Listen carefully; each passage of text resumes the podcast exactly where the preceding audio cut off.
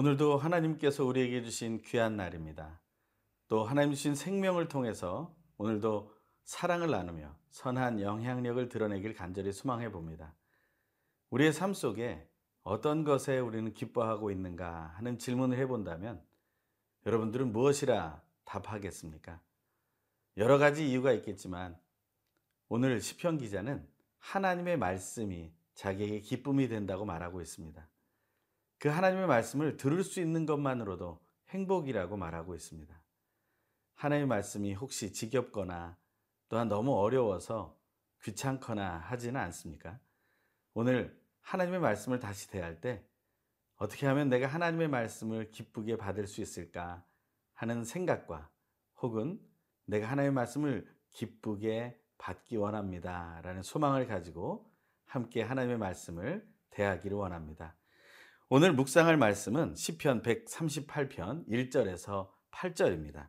오늘 나에게 주시는 하나님의 말씀을 함께 듣겠습니다.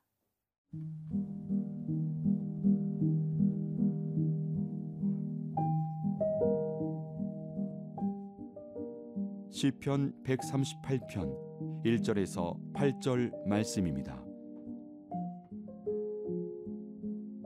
내가 전심으로 주께 감사하며 신들 앞에서 주께 찬송하리이다. 내가 주의 성전을 향하여 예배하며 주의 인자하심과 성실하심으로 말미암아 주의 이름에 감사하오리니 이는 주께서 주의 말씀을 주의 모든 이름보다 높게 하셨음이라. 내가 간구하는 날에 주께서 응답하시고 내 영혼에 힘을 주어 나를 강하게 하셨나이다. 여호와여, 세상의 모든 왕들이 주께 감사할 것은 그들이 주의 입의 말씀을 들음이오며 그들이 여호와의 도를 노래할 것은 여호와의 영광이 크심이니이다. 여호와께서는 높이 계셔도 낮은 자를 굽어 살피시며 멀리서도 교만한 자를 아심이니이다. 내가 환난 중에 다닐지라도 주께서 나를 살아나게 하시고 주의 손을 펴사 내 원수들의 분노를 막으시며 주의 오른손이 나를 구원하시리이다. 여호와께서 나를 위하여 보상해 주시리이다. 여호와여 주의 인자심이 영원하오니 주의 손으로 지으신 것을 버리지 마옵소서. 오늘 본문은 다윗의 시라는 제목을 가지고 시작합니다. 어, 이것은 사무엘하 6장에 나오는 사건에 기초하고 있는데요. 다윗의 시대에 가장 수건 사업 중의 하나였던 언약궤를 예루살렘으로 올리는 것입니다. 아직까지는 성전이 완성되지 않았습니다. 하지만 하나님의 성인 그 다윗성으로 또한 예루살렘에 가까운 곳으로 성전이 세워질 가까운 곳으로 그 언약궤를 올려오는 것이죠. 그래서 그 언약궤가 예루살렘으로 올라오게 되는 그 모습의 기쁨을 맛보고 그것을 그 성막 안에 넣은 후에 이 시편을 쓴 것으로 역사학자들이 또 말하고 있습니다. 그러한 믿음의 고백을 생각하며 1절의 말씀을 읽겠습니다. 내가 전심으로 주께 감사하며 신들 앞에서 주께 찬송하리이다. 다윗의 이 전심으로의 감사와 모든 신위에 뛰어나신 하나님께 찬송하는 고백은 이제 어떤 의미를 가지고 있는지 우리는 생각할 수 있습니다. 법궤가 올라올 때를 한번 생각해 보십시오. 다윗은 너무나 기뻐 춤을 춘 나머지 옷이 흘러내리는 것조차 알지 못했고 그것으로 인해 그 아내 되는 미갈은 그 다윗을 조금 우습게 보았던 그래서 많은 어려움이 있었던 사건을 우리는 알고 있습니다. 그렇게 기쁨이 있었던 그 사건 속에서 다윗은 진정한 감사와 찬송의 고백을 올리고 있는 것이죠. 언약계가 왔다는 것은 무엇을 의미하는 것입니까? 그 언약이라는 것, 그것은 하나님의 말씀으로부터 비롯된 것이며 하나님과 이스라엘 백성 사이에 있었던 약속이며 그 약속은 성취되는 약속이며 성취될 약속이라는 것이죠. 다윗은 그것이 너무나 기뻤던 것입니다. 그래서 언약궤를 바라보며 그 물질의 노예가 되거나 그 언약궤라는 것을 우상으로 삼는 것이 아니라 그것이 기초하고 있는 하나님의 말씀을 찬양하고 있는 것입니다. 그래서 2절의 말씀이 나오죠. 내가 주의 성전을 향하여 예배하며 주의 인자하심과 성실하심으로 말미암아 주의 이름에 감사하오리니 이는 주께서 주의 말씀을 주의 모든 이름보다 높게 하셨음이라. 히브리어로 아마르라고 하는 이 단어는 바로 하나님의 말씀을 의미합니다. 그 하나님의 말씀은 하나의 법령이 되며 지켜야 될 규칙이라는 것도 되지만 사실은 하나님께서 약속하셨고 이미 이루신 것이라는 것이죠. 우리는 선악을 알게 하는 나무의 열매를 따먹지 말라는 그 한 가지 계명도 지키지 못했고 또한 신의 산에서 받은 십계명조차 우리는 지키지 못했습니다. 그것을 잘 지키기 위해서 600여 가지의 율법으로 나누어 그 계명을 지키고자 했지만 그것을 지키지 못했습니다. 사실은 우리는 하나님의 계명을 지키기 어렵습니다. 그것을 이룰 수 있는 분은 오직 하나님뿐이신 거죠. 하나님의 약속, 하나님의 말씀을 이루실 분도 하나님이시라는 사실입니다. 우리는 그 사실을 믿고 의지해야 합니다. 그래서 무엇보다 하나님의 말씀, 그것이 바로 하나님의 뜻을 이루시는 능력이 된다는 사실을 고백해야 된다는 것이죠. 그 하나님의 말씀이 지닌 능력이 무엇인가? 라는 것을 한번 생각해 봅니다. 먼저는 3절입니다. 내가 간구하는 날에 주께서 응답하시고 내 영혼에 힘을 주어 나를 강하게 하셨나이다. 하나님의 말씀이 지닌 능력의 첫 번째는 바로 간구에 응답하신다는 것입니다.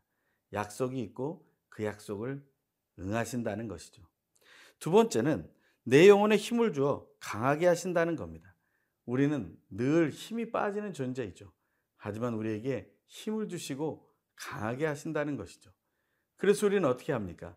그 말씀의 능력으로 인해서 감사하고 찬송하며 하나님의 인자하심과 선하심을 높이는 예배자로 세워지게 된다는 것이죠.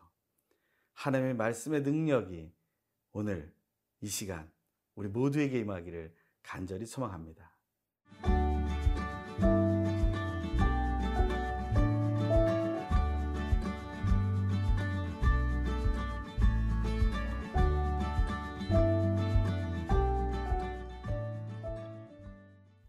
하나님의 말씀이 나에게 들린다는 것이 얼마나 중요한 것인가 하는 생각을 우리가 다시 한번 하며 또 말씀을 나누기 원합니다. QT는 하나님이 나에게 주시는 말씀을 듣는 것입니다. 그것이 얼마나 놀라운 기적인지를 오늘도 우리가 알게 되기를 바랍니다. 우리가 QT, Quiet Time을 갖는 것은 하나님을 더욱더 집중하여 느끼고 체험하고 또 하나님의 말씀이 나를 통해 어떻게 이루어지는지를 확인하기 위한 과정입니다. 바로 하나님의 말씀은 그래서 우리의 삶의 길이 되는 것이죠. 그래서 오늘 본문 5절에는 이렇게 말하고 있습니다. 그들이 여호와의 도를 노래할 것은 여호와의 영광이 크심이니이다. 여호와의 도라는 것은 영어 성경에 보면 The ways of the Lord라고 되어 있습니다. 바로 우리의 주인 되신 예수 그리스도의 길들이라는 것이죠.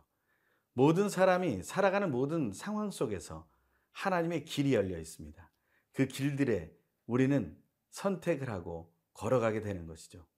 그럴 때 우리가 할 수 있는 것은 그 길들이 바로 하나님의 말씀의 실현이라는 사실을 깨닫게 된다는 것입니다. 말씀이 육신되어 이 땅에 오신 예수 그리스도께서 요한복음 14장 6절에서 이렇게 말씀하시죠. 내가 곧 길이요 진리요 생명이니 나로 말미암지 않고는 아버지께로 올 자가 없느니라. 우리는 인생의 수많은 길들을 따라갑니다. 하지만 그 길을 갈 때 한 가지 원칙은 유일한 길 대신 예수와 함께 동행하는 것입니다. 그래야 우리는 이 세상의 많은 길들 속에 현혹되지 않고 하나님의 길들을 선택하며 나아갈 수 있게 된다는 것이죠. 오직 유일한 길 대신 예수 그리스도와 동행할 때 우리 안에는 놀라운 하나님의 역사하심을 체험하는 기쁨이 있게 된다는 것입니다. 하나님은 우리에게 어떻게 대하시는 분이십니까? 6절의 말씀입니다. 여호와께서는 높이 계셔도 낮은 자를 굽어 살피시며 멀리서도 교만한 자를 아심이니이다. 하나님을 바라는 자들, 하나님을 구하는 자들에게 하나님은 어떤 은혜로 다가오십니까? 오늘 본문에서는 높이 계시지만 낮은 자를 굽어 살피신다고 말하고 있습니다. 멀리 계시지만 교만한 자를 다 알아내신다는 것입니다. 우리는 이런저런 생각 속에서 복잡합니다. 하지만 그래서 서로를 위해서 살아가는 삶을 살기가 어렵습니다. 하지만 하나님은 너무나 세심하게 우리를 바라봐 주고 계시는 것이죠. 굽어 살피시는 하나님을 오늘 만나기를 원합니다. 그 말씀을 이루시기 위해 우리를 살펴보시는 하나님. 7절의 말씀입니다.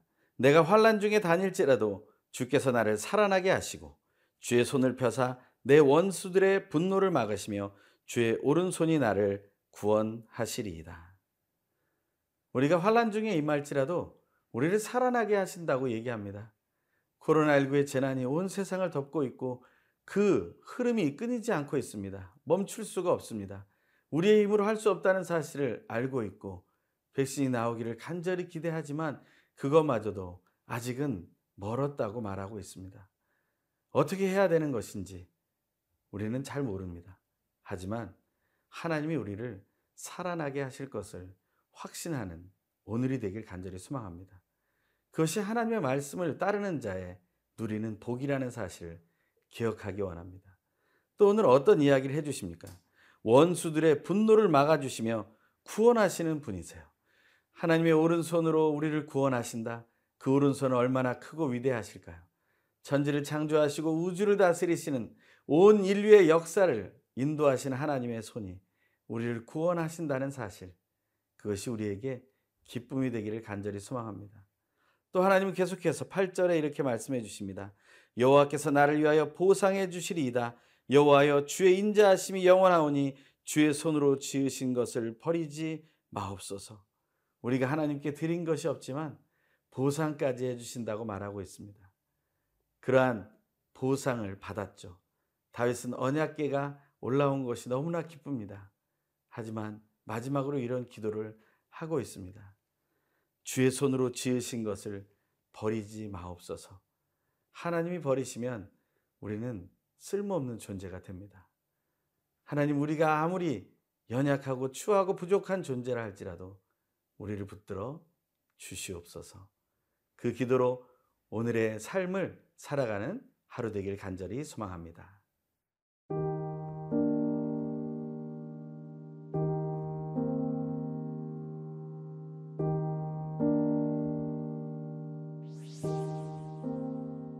말씀으로 창조하시고 사랑하시는 하나님, 하나님의 선택받은 이스라엘 백성이 아니라 우상 숭배에 빠져 있던 이방인 우리들까지도 사랑하셔서 하나님의 말씀을 만날 수 있게 하시고 들을 수 있게 하심에 진심으로 감사드립니다. 하나님의 말씀이 신실하셔서 간구할 때마다 응답해 주시고 영혼에 힘을 주어 강하게 해 주시며 높이 계셔도 낮은 우리를 굽어 살피셔서 주의 오른손으로 구원해 주심에 감사와 찬양을 올려 드립니다. 하나님의 말씀이시며 육신을 입고 이 땅에 오셔서 우리에게 참 생명을 주시는 구원자 예수님의 이름으로 기도드립니다. 아멘.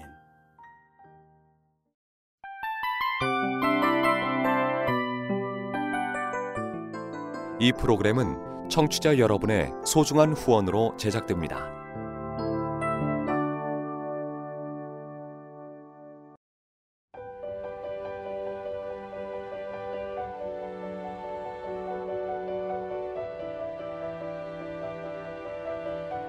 세상에는 수많은 교회들이 있지만 더 깊이 있는 말씀 강해를 찾기 위해 크기로만 교회를 선정하지 않습니다. 보다 좋은 영적 콘텐츠를 더 많이 나누기 위해 방송비를 받지 않습니다. 1년 365일 복음만 전하고 싶어서 우리는 광고를 하지 않습니다. 온누리의 복음을 땅끝까지 CGN TV와 함께 땅끝 성교사가 되주세요